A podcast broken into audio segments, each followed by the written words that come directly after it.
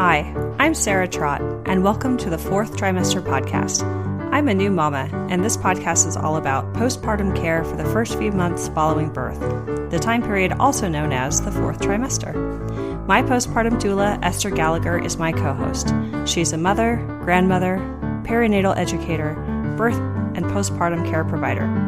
Fourth trimester care, our topic, is about the practical, emotional, and social support parents and baby require. And importantly, it helps set the tone for the continuing journey of parenting. Hi, welcome back to the Fourth Trimester Podcast. I'm Sarah Trott, and I'm here with Esther Gallagher.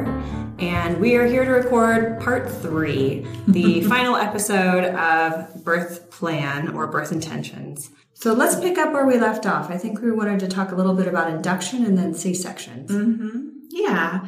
So I think that it's common for folks to think that if they have to have an induction or have a planned C-section, or if in the course of their labor they have a C-section, that, you know, all their preferences basically go out the window and they're going to have, you know, a terrible experience. But I want to just be the person that says out loud that that does not have to be the case.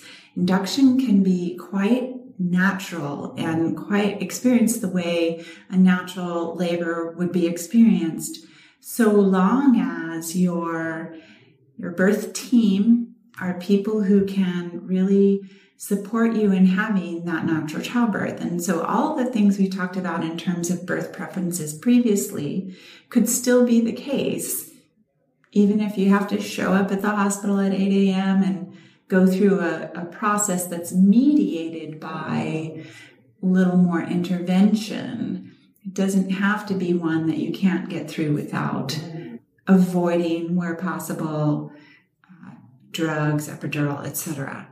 It does mean that you might want to really talk with a doula who's feels skillful around supporting people during induction and knows how to help partners understand the, the importance of intimacy for a mom who's going through induction and all the things we've talked about in the past. So uh, if people can kind of take the fear out of it and grieve for that wished for, you know, going into labor, quote unquote, naturally on, on their own, if they can kind of process that and for the time being set it aside and have it just be part of their birth story, um, rather than the thing that made everything go to hell. Um, I think people can actually have a wonderful experience with an induction so long as everything stays relatively healthy. Mm-hmm. Um, and if someone's induced, do they have to remain at the hospital? Yes. Yeah. Part of the reason for that is that they want to be sure that you're responding to the, the medicines that they're giving you to get you into labor and then move your labor along in a healthy way, and especially your baby. So typically one of the things, and we talked about this at the end of last week's uh, podcast, one of the things that you also have to relinquish is um, intermittent monitoring, because they're really going to want to be sure that your your contractions are normal in, in strength and duration and that your baby can tolerate them. Mm-hmm. Because these medicines, um, you know, sometimes a woman's body will respond to them in ways that are a little kind of going overboard. Um, but I just want to say for the record that I've been at perfectly natural childbirths where men, women have had labors that just their babies couldn't tolerate. You know, everybody's involved in this and everybody needs healthcare during this process, whether it's at home or the hospital. And, you know, one of the things that they're going to be careful of on your baby's behalf is that they can actually tolerate the contractions that you are having. Um, So while I don't like, I think we need new technology for fetal monitoring, and I think it's right around the corner, mm-hmm. I hope, um, uh, because of the discomfort to mothers. Uh, I do think that you know, babies also need to be attended to during the course of labor. And so um, finding a way to do that in a healthy way. And, you know, there are some inductions that go so well that they do in, in intermittent monitoring. So it depends on your nurse, depends on your doctors, midwives, what they think is going to be the best route for your course of, of labor. Mm-hmm. Um, so, it, you know, part of that depends on why you're being induced. Right, right. So, so let's uh, from there move on to um, cesarean birth. Um, and in our preferences plan uh, for the person this one was written for, they've written, should cesarean birth be necessary, we would like both of us and our doula in the operating room. Please perform delivery respective of as much of our birth preferences as possible, allow parents immediate contact with baby, if well, for as long as possible, and allow them to remain together while surgery is completed. I'm completely under, if I'm completely under general anesthetic for cesarean birth, I'd like my husband and doula to be present and for my husband to be the one to hold our baby first and throughout my procedure. So it's going to be very, very rare that those preferences, as stated, are going to be granted. Mm. When mothers are under general in the O R, they don't let anybody in, oh, typically. Now, do I think that's good practice? No. I'm not impressed with that. I think the family should stay together even when things are scary and, and um, stressful. Uh, but I think the history of this procedure is such that they want to really reduce any wild card effect. At certain hospitals, they only allow one um, care provider in the room with a mother during uh, an, uh, a C-section when there's not general anesthesia, anesthesia. So if there's an epidural or Um, a spinal, then you can have one care provider with you during that the course of that. And so that's a conversation that you would also have with the your partner and doula about, you know, who's prepared to be in the O R um, and what will their focus be. The reason I always think it would be nice if both doula and partner can be in the room is that, of course, in most families, Um, the desire is for to, is to have a family member who can be in physical and emotional and social contact with the baby uh, as soon as possible, right? And so in the O R, they um, once the baby is born, the baby and the, and the cord clamped, they usually take the baby to the warmer, and pediatricians are examining the baby. Um, and so the partner can be. can go to the warmer, greet the baby, say hello, talk to mom, who's not very far away, and tell her, oh, you know, they're doing well, and, you know, or whatever, right? Um, so that there's a way of staying in voice contact during the procedure if possible.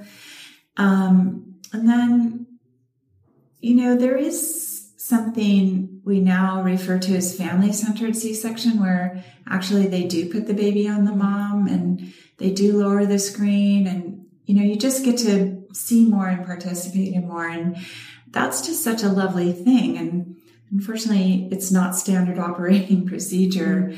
Uh, you do have to find the team that's willing to do your, your C-section birth that way.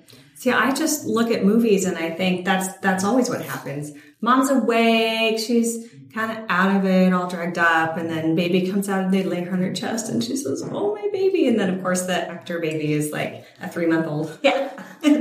But who looks lovingly yeah. into the mother's eyes. Yeah. Yeah. What, what determines if someone is put under general anesthesia or not?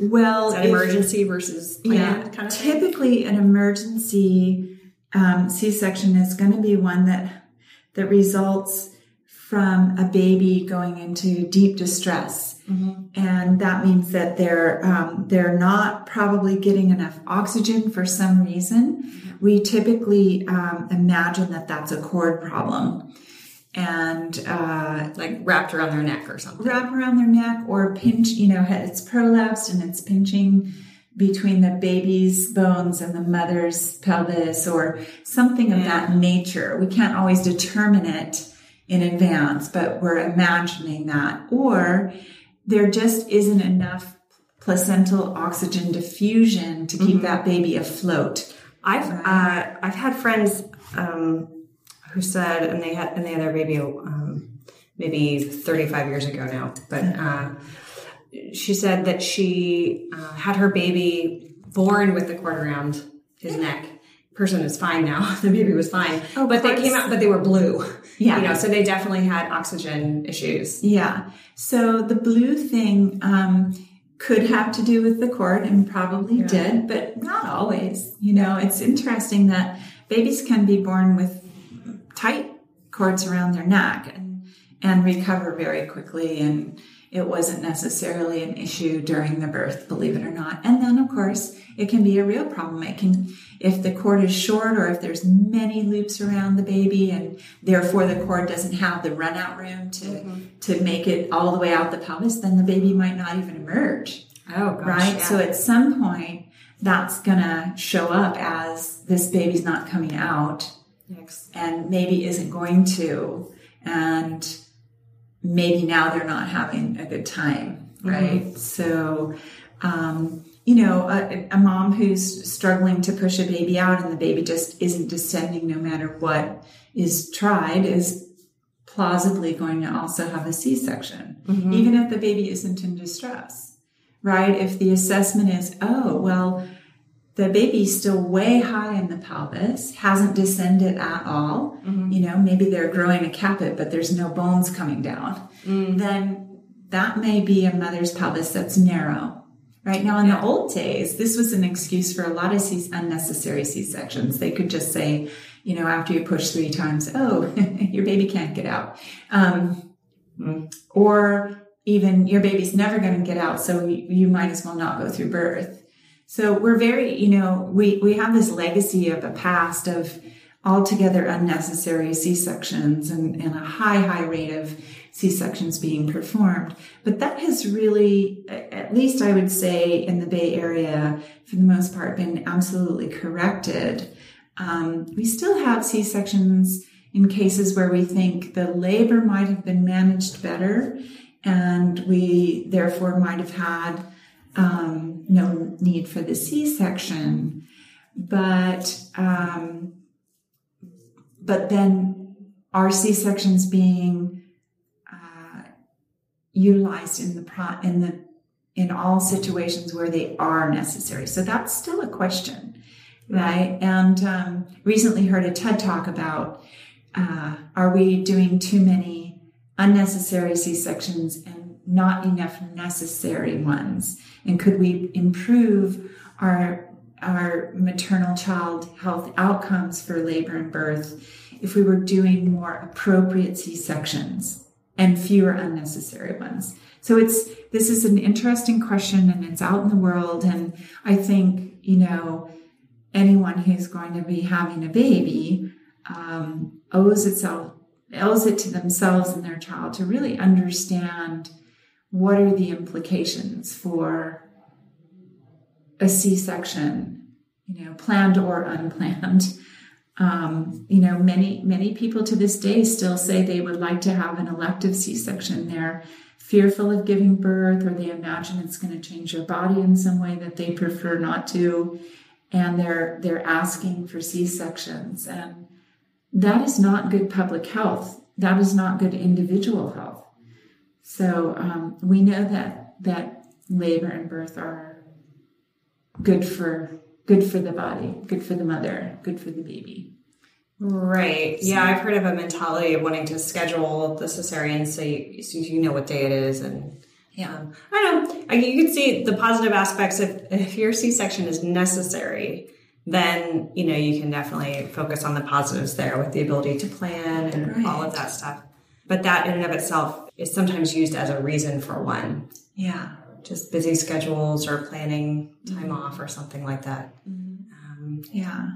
It's a major surgery, right? So it's, it's a major surgery. Cutting through the skin of the belly. What else? Yeah. Then the peritoneum, which is that fascia layer that um, uh, between or below the fat layer, right? Mm-hmm. Um, that kind of holds everything inside the gut. And that's after the muscle layer. So we've got skin, fat, muscle, peritoneum, uterus. Mm-hmm. Okay. And all of that has and to And the work. Uterus is multi-layers of muscle, interwoven muscle. So there's something like five to seven layers that, that are going to be, you know, gone through. And then, then the baby emerges and then all of that gets repaired. So it's quick to get in there, mm-hmm. right? The prep for the C-section doesn't typically take very long, but then all, each of those layers has to be repaired. Yeah. With the possible exception of the fat.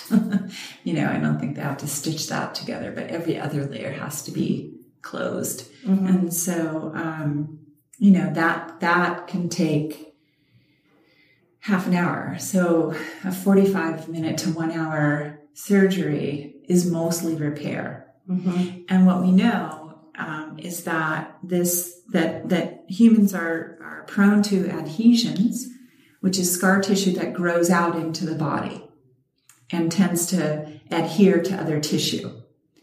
And that's that's the legacy of abdominal surgery that's not well performed, or that's well performed but that requires such big incisions that there's going to be a lot of scar tissue. Mm-hmm. So, um, you know, so much so much of, of abdominal surgery these days is done laparoscopically. So the actual incisions are tiny um, comparatively.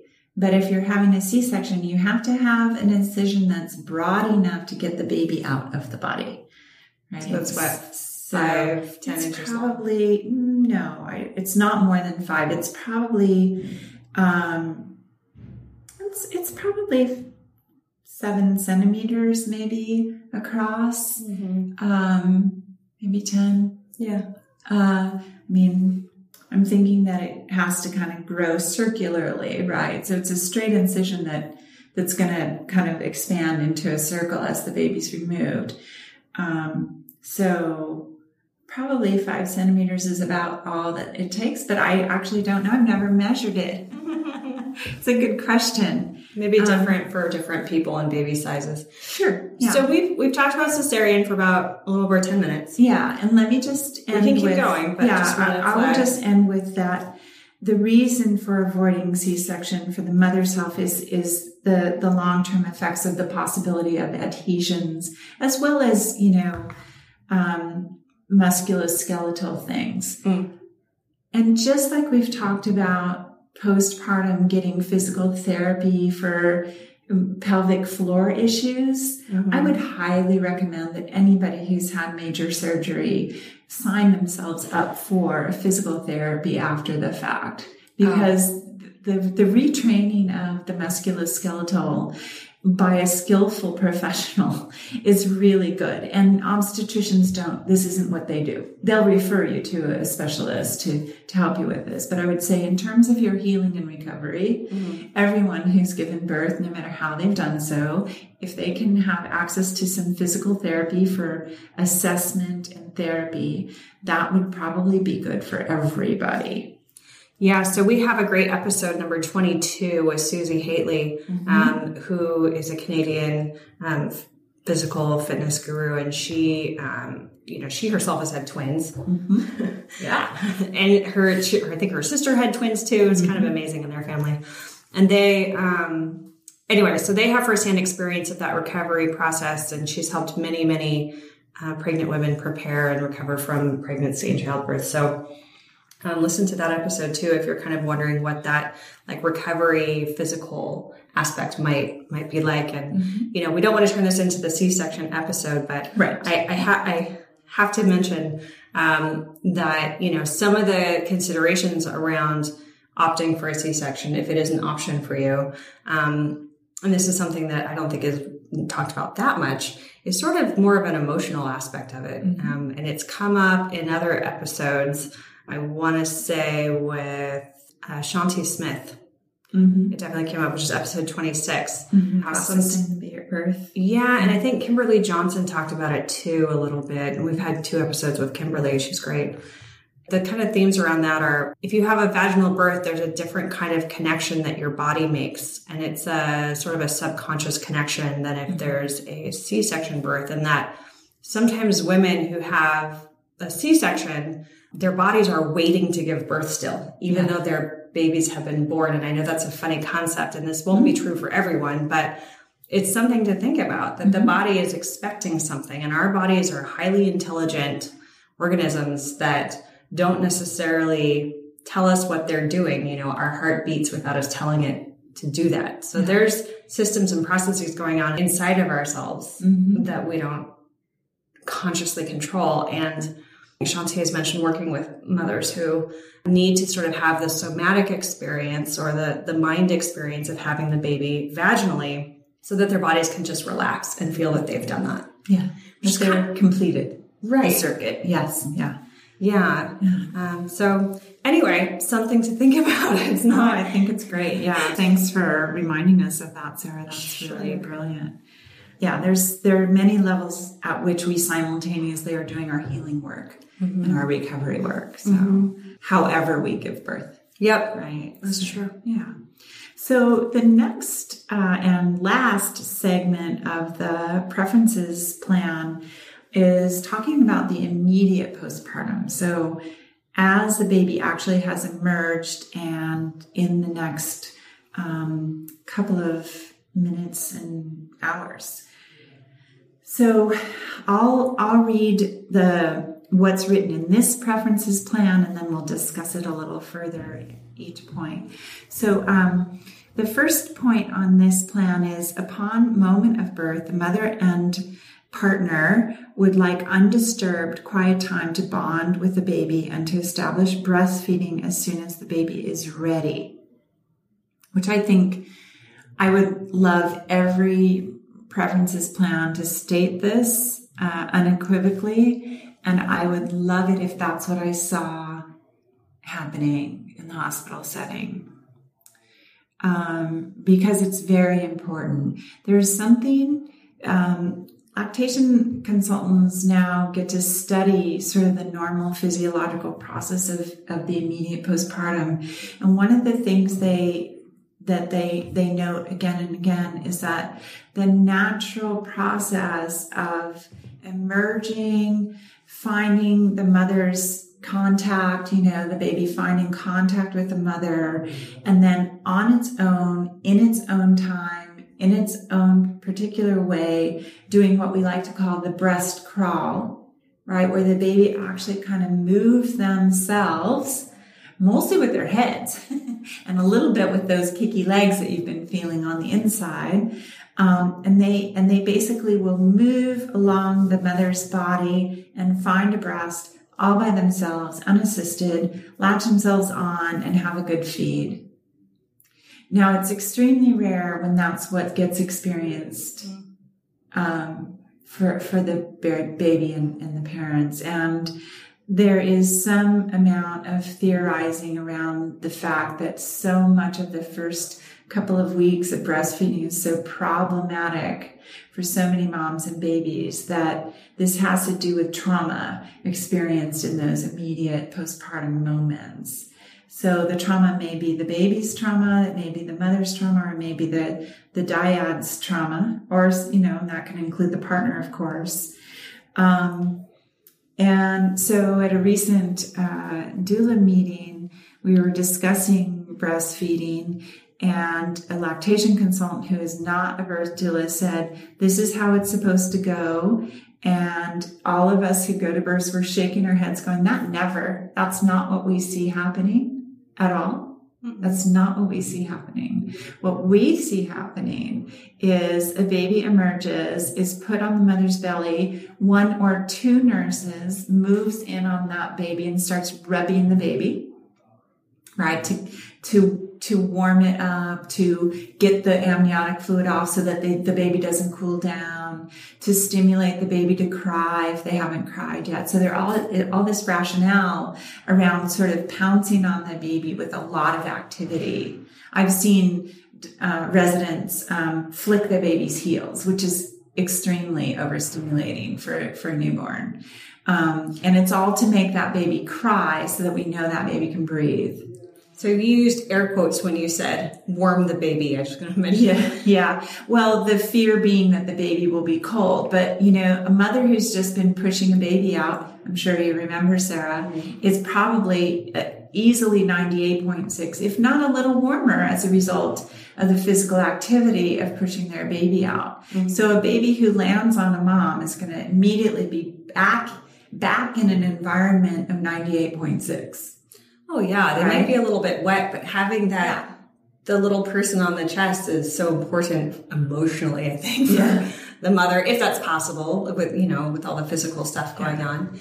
Um, but just having that moment and then, and then uh, mom's body helps keep the baby's body yeah. warm, and you can put a little blanket. Usually you can little put blanket a blanket over the, over the top of both of them. That's going to insulate, right? And will also absorb fluid so that if it becomes damp, you can replace it with another warm receiving blanket. Those are available. Yeah. So um, while I understand, what I, I, I do honestly understand and honor why nurses are doing what they do. But I, I also understand that it's part of a system that's very fearful mm-hmm. and yeah. does not see the deeper implications for how we're treating mom and baby in those moments. So, um, you know, this was kind of an aha moment for the lactation consultant who's never been to a birth. Like, oh, oh, and then they're diving in and rubbing the mother's tummy. If she doesn't have an epidural, she's going to really feel that, and it's going to be very distractingly painful. We talk about that in this yeah. preferences document. Yeah, they're pulling on the cord. There are all kinds of activities to to make the placenta deliver rather than allow the placenta to deliver. So all of this is happening simultaneous to the baby being born and, and can be quite traumatic. I mean, I've had moms say, I can't hold the baby. I just can't hold the baby while all this is going on. Yeah, so then, yeah. so by stating clearly ahead of time, hey, look, we want some quiet time. I want to hold the baby, assuming that's safe, which mm-hmm. hopefully it is. Yeah. Um, then they have that time to kind of relax and have that moment. So it's yeah. really painful to have your belly rubbed too. It is. Yeah. It's very painful and distracting. And the fact is that um, from my perspective and perspective and based on my training, which I know is shared by probably now a minority of obstetricians, but I know that there are obstetricians who were trained by obstetric- obstetricians who knew better than to manipulate the uterus and the, and the placenta. Mm-hmm. And that, that allowing the mother, you know, an average of twenty to thirty minutes for her uterus to, um, gather itself, right? It, it's had, you know, a seven pound baby taking up the space mm-hmm. and now it's kind of a floppy bag, and it's going to take time for the oxytocin to build up and squeeze that bag down into a size and with enough pressure to naturally uh, peel that uterus off the face of that muscle mass. This is normal. This peel is natural. The placenta. Yes, exactly. The placenta is going to peel away from the, the face of the uterus mm-hmm. and get pushed out by the uterus. But there is a time frame around that. Mm-hmm. And so allowing for that time frame. So when you have your preferences document, be specific. We want to allow up to thirty, at least up to thirty minutes for the uterus to do its own best job of releasing the placenta. And does In, nursing help? Absolutely. That's, again, natural course of things. So if you're messing with a mom in such a way that she feels she can't even hold her baby, you are thwarting the best way to get the uterus to gather itself and push that placenta out. What, right? What's Which happening? Is letting that baby nuzzle that nipple, mess around. You know, there's a lot of nipple stimulation when a little kid's bobbing their head all over your chest. Not only that, but think of this, like as they're kicking their way up, they're kicking those little feet and getting traction in your belly. They themselves are massaging massaging and stimulating the top of your uterus. But in a way that feels like the most glorious sensation in the world versus yeah. someone who's maybe diving invading personal space. Yeah, yeah. Right. Yeah. Exactly. But that, but yeah, so if a baby latches on and there's something that happens, like it, there's a reaction in, in the uterus, and that's, yeah. that's fascinating. That's sort of nature doing its work. Right. In an integrated fashion, mm. in a timely fashion. Mm. So, um, So it yeah. all fits together, doesn't it? It all fits together beautifully. And, you know, frankly, even if a mom has an epidural, you know, it's not physiologically more correct for them to do that just because she can't feel it. And it's my um, experience that obstetricians are walking in and out of the birth room without actually noting whether or not a mom has an epidural. Mm-hmm. And I'm to the point in my career where I think that there should be a sign on the door that says no epidural in big red letters, so that when somebody walks in the room, mm-hmm. they don't treat that body that's in front of them as if it can't feel anything. Yeah. Because frankly, even if it can't, the body knows. Yeah. Oh, it will sure. be experiencing what's happening. Yeah. Right? So there's that. But especially because many of my clients don't have epidurals. So when that resident walks in the room and assumes that that mom can't feel anything, and without asking, you know, puts a hand into their belly and causes them deep pain that they cry out about, and then turns to them and says, I'm sorry, I just have to do this. I mean, it's it's a form of torture. Like, it's just not right. I have a real problem with this. Sarah can see it in my face right yeah, now. Yeah, no. I have a serious I mean, I, I, problem with how, this, fe- how I see this happening. I mean, we wouldn't let someone on the street do that. I mean, it's not like doctors are people on the street. Doctors are like respected and wonderful people, but it, it's, yeah. it's just, um, I think it's a consciousness problem. Yeah. Like, the consciousness around this is not well developed in most obstetricians, sadly. Mm-hmm. And because the epidural rate is eighty-five percent, it's you one would say, yeah, it's a pretty good assumption when they walk into the room that somebody in there is going to have an epidural. Unfortunately, it's not right. It's not correct, right? And and the to they, assume, to assume that that's that they're having to assume that they have an epidural, but also to behave in that way. Yeah. Right? I mean, there are instances where massaging the uterus is going to be appropriate and necessary, and the mother is going to feel it. So let's help her cope. Sort of. That's what I'm not seeing. Right. Right. If I, if I see, you know, if my clients are having baby time together, I sit back and allow them that space, and I pick up my knitting and I listen.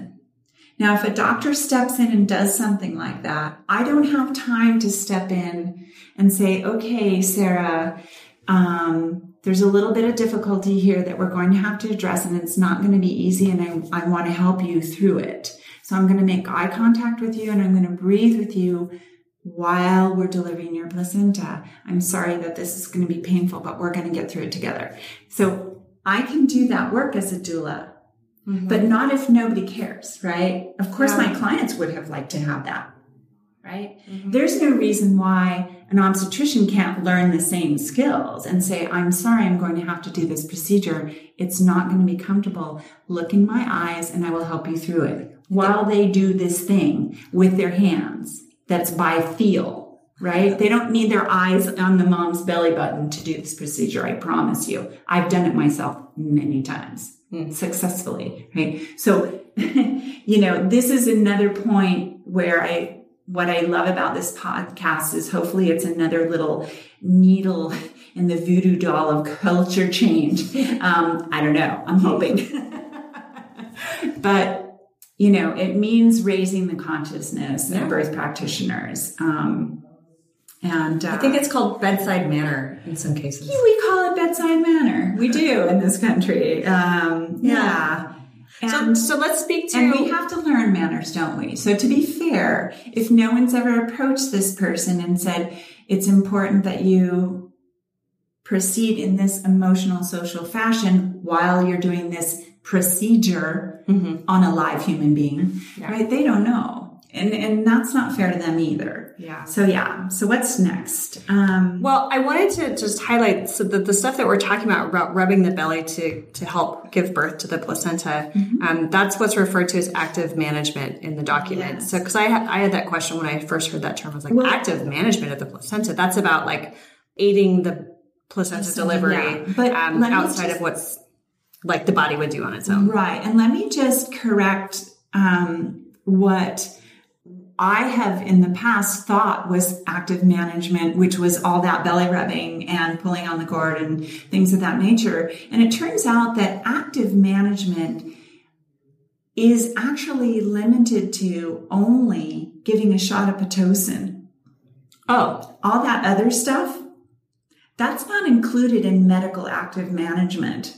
Oh, okay. Oh, so that's an official medical term. But then. People do it all the time as part of quote unquote active management. So so maybe it needs to be added here uh, right. into the document. So anyone who's customizing it can say, uh, please let me know if you're going to rub my belly or pull on the cord. I would prefer those not to happen. Yes. But if you are going to do something, then please tell me before you do so I may prepare my body. Yes. Or my head, even if it's ten seconds or something. Yes, exactly right. Yeah. And okay. on this document, it says, as a matter of fact, um, uh, please only give the routine, otherwise routine, Pitocin shot if there is hemorrhaging. Okay. So now you may have had Pitocin during the course of your labor for some reason, and they're going to just open the Pitocin at the end of your labor and let it run in by way of getting your uterus to clamp down nice and tight. Now that's what your body would do. Mm-hmm. It would send out a flood of Pitocin, or oxytocin, I should say. The baby would breastfeed. That would get more going. Yeah. And then your placenta would deliver. So there's nothing particularly incorrect about that extra Pitocin at the end of labor. The active management protocol was developed based on studies that showed that malnourished women were extremely prone to hemorrhage at the end of labor. Prone to hemorrhage.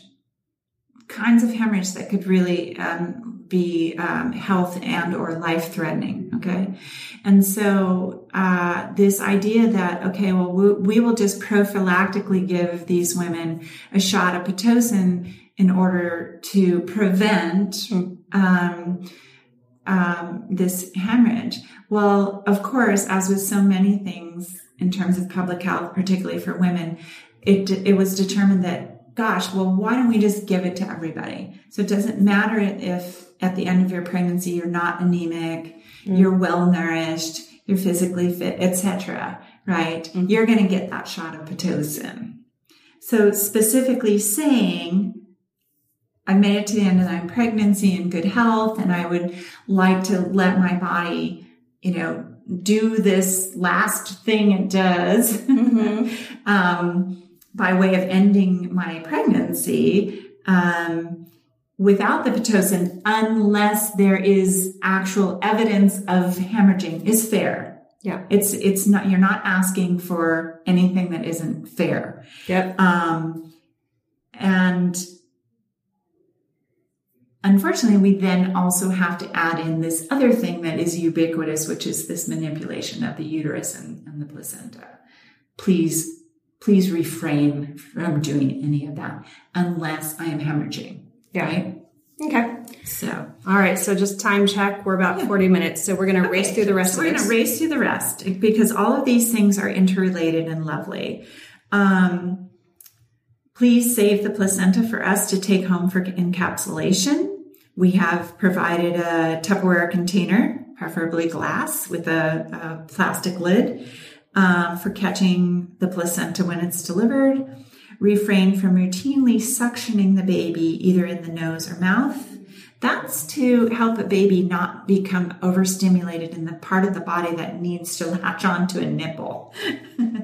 um, don't rub the baby vigorously to stimulate that unless the baby is in actual um, distress or, or isn't breathing and needs to be stimulated. Um, allow the cord to pulse out before clamping and ask the partner if they'd like to cut the cord.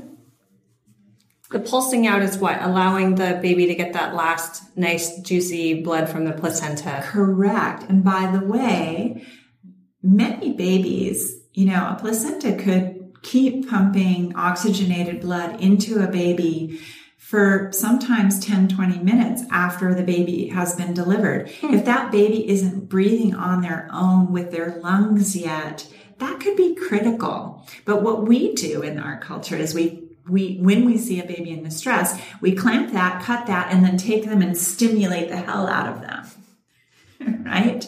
So there's real questions about, is that appropriate or not, right? Like, can we assess whether this baby's doing fine and whether they're getting oxygenation first mm-hmm. before treating it like a dire emergency? So that's just a little... Yeah. It doesn't have to be one or the other. Like if, you know, just don't clamp it, but if the, you want to help the baby in some way, do it, you know, yes, but yeah. It doesn't hurt to have that cord going. Intact. Right. Yeah. And even once it stops pulsing, there's no reason it has to be immediately clamped and cut. Mm. Right. Like it could just, they could just hang out like that. The placenta could get delivered and you could still hang out like that. Mm. Right. So, um, there's no immediate need to, to, you know, uh, separate a baby from its placenta. Yeah. And I mean, so take your time. yeah. Yeah. I mean, it's just, again, if it doesn't hurt and there's a potential benefit, even if it's not proven or whatever, then, you know, if, it, if it's not hurting anything, you might as well give it a shot mm-hmm. for yeah. the first, like what, ten minutes or something. Sure. Uh, allow it to pulse out, or maybe just for all the time that the baby's on your chest, and, mm-hmm. you know? Yeah. All right. So the next item is delay all routine tests and vaccinations for the first two hours. Um, in California, those routine um, procedures are erythromycin ointment in the eyes, um, hepatitis vaccine, and vitamin K shot. Um, and this this uh, plan asks that they be performed in the room with one of the parents holding the baby. It says the only exception is the vitamin K shot, which can be administered within the first two hours, so long as one of us is holding the baby. So um, vitamin K is a, a clotting factor that we make in our stomachs, and it takes about, and we need a microbiome to produce it, and it takes about seven days before our bodies actually are, are absorbing vitamin K. Um, and it's a clotting, it's a blood clotting factor. So the reason why vitamin K is given as a shot routinely um, in America is, is to provide the baby with a clotting factor to help avoid stroke, believe it or not, like brain hemorrhage. Mm. Yeah. So I think in the case of a baby who's had a particularly traumatic um, labor and birth, uh, maybe if there were forceps or um, or um, vacuum, anything used, that could break a blood vessel in the head, mm-hmm. I think I would actually want them given that vitamin K shot as fast as possible, which they don't do.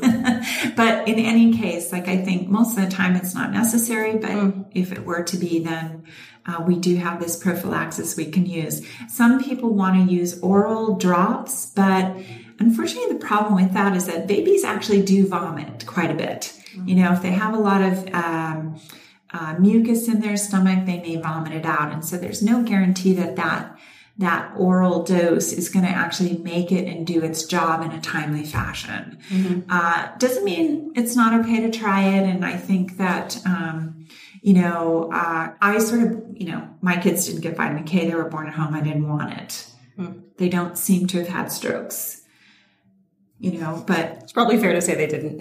pretty, pretty fair. Yeah.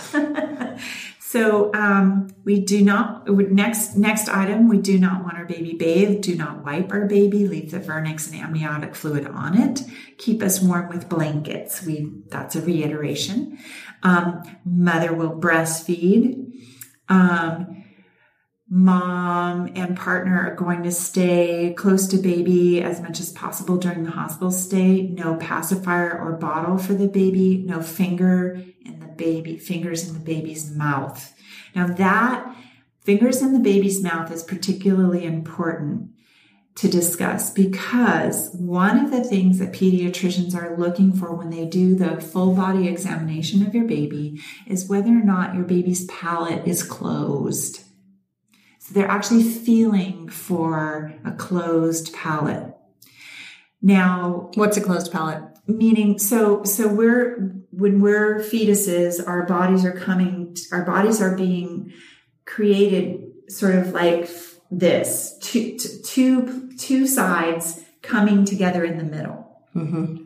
And so when we see spinal cord defect, we see it as showing up as holes at one end or the other of the spinal cord, and the associated organs and structures in the middle can sometimes have holes in them. Mm-hmm. That's a kind of a gross way of putting it. And one of the places where that can happen is in the palate. The palate doesn't close completely um, uh, over the sinuses. Now there may be skin there, but the bones aren't together. So there's instance. a hole. So there's a, there can be a hole on the upper palate, your baby's upper jaw. And so palate, the roof of their mouth. The roof, thank you, that's the term. The roof of the baby's mouth, if it's not patent, can signal an issue. And that's why pediatricians stick a finger in and feel around your baby's mouth. Now, of course, it's my opinion that for most babies who don't have this, this, this problem, that's overstimulation at a critical time when babies are learning to breastfeed. And I would like it if no babies have to undergo that in the first week. But of course, on the other hand, I would certainly want to know if my baby has a central nervous system issue mm-hmm. as soon as possible. Oh, yeah. So we are weighing those two things. And I think it's fair to ask, say, the pediatrician who comes in to examine your baby, when you do the oral exam, could you be just as delicate as you possibly can while doing that? And could you please do that right here? Right? Mm-hmm. I'm, I'm concerned that my baby have the least amount of oral stimulation that is not related to breastfeeding. Yeah. When right? I read that the first time, I thought maybe it was just about people like kind of playing with the baby or pacifying the baby. Right. And it is about that. It's it's very common for nurses to tell, to do it themselves while messing around with the baby, or to tell a partner, here, if they're crying like that, just stick your finger in and they'll be quiet. Well, why don't we examine why they're crying and see if there's something we can actually do about the crying? Are they hungry? Are we... Um, subjecting them to a procedure like a diaper change. I mean, they do not love to be put on their backs. If for them, it feels like an attack to have a diaper change, especially if they're hungry. Mm-hmm. If they've awakened, they are in readiness for feeding. They're not expecting a diaper change. They will become apoplectic, just really angry and upset. Mm-hmm. Which is going to mean that when mom finally gets them to the breast, they're going to be very tired and very upset. They're not necessarily going to be any longer in good readiness for breastfeeding. Mm. So one of the first things I tell my clients about their hospital stay is, unlike what you're going to be told, don't wake your baby to breastfeed and don't start with the diaper change. Mm. Hold, have your baby close, and when they stir, have the breast ready for them in proximity. Maybe they just want to wake up, latch on, and kind of nod off back to sleep. They might, right? And that's good for them. And it's good for mom, right? There's mm-hmm. They've latched on. That's a little bit of uterine stimulation.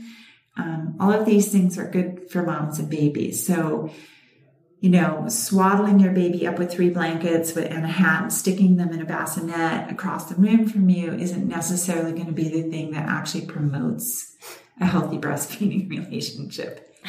But it's standard operating procedure in the hospital, and they will frighten you about whether or not to hold your baby in bed with you. Just saying. Yeah, I mean, I remember being encouraged to have a lot of skin-to-skin contact, which I thought was wonderful. It is wonderful, yeah. You know. They're worried that if you fall asleep with a baby in your bed, bad things could happen. Um, but if there are two of you, or mm. three or four, somebody can always be holding the baby while it's asleep. Yeah. Right, who's not sleeping. Okay. We've gone through everything in the document. Mm-hmm. If you have questions, you can email either of us. Go on the About page on our website, fourth trimester podcast dot com. email one or both of us. Um, we'll be sure to answer your questions. We also had someone uh, reach out recently through our Facebook page. So please join our Facebook page. If you didn't know it existed, we have one. Um, sign up and join and follow us. We share a lot of cool stuff all the time. So um, as a final reminder, yeah, also sign up for our newsletter on fourth trimester podcast dot com and sponsor us. Yes. Uh, yes. So thank you so much for listening, and it would be so nice for Sarah and me if, if everybody who listened to an episode could pitch us a buck. Yeah, absolutely. That would be great. We would appreciate but it. Think of the things we could do if we were meeting costs and having some little extra to, you know, do go to interesting conferences and present for you guys, or. Um, Who knows? Or produce more episodes more produce frequently. More and that's, that's something else that we'd probably be able to do. So yeah. Just a few incentives there. Thank you so much. And once again, thanks for listening. And we wish everyone a very happy and well-resourced pregnancy and postpartum. Yes. Yay. Thanks, Sarah. As always, so lovely. Likewise. Yeah. See you later, Esther. Yeah. Ciao. You can subscribe to this podcast in order to hear more from us. Thank you for listening, everyone, and I hope you'll join us next time on The Fourth Trimester. The theme music on this podcast was created by Sean Trott. Hear more at soundcloud.com slash Sean Trott. Special thanks to my true loves, my husband Ben, daughter Penelope, and baby girl Evelyn. Don't forget to share The Fourth Trimester podcast with any new and expecting parents. I'm Sarah Trott. Goodbye for now.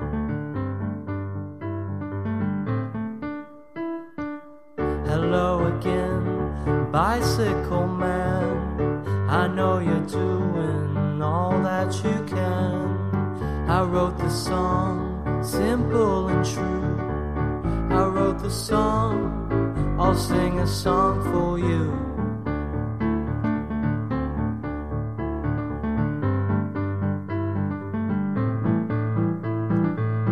You got your wheels, you got your gears. You ride around town without any fear. You got your pedals, you got your brakes. You always wear your helmet for safety's sake.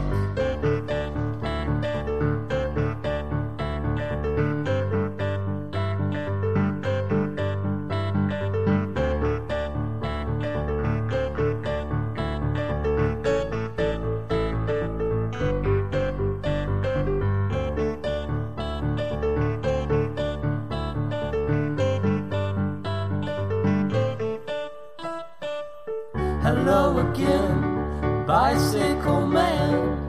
I know you're doing all that you can. I wrote the song, simple and true. I wrote the song, I sing a song for you.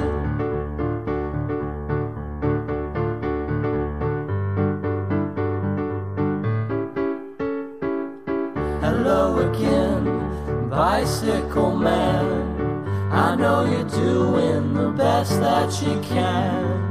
I wrote the song, simple and true.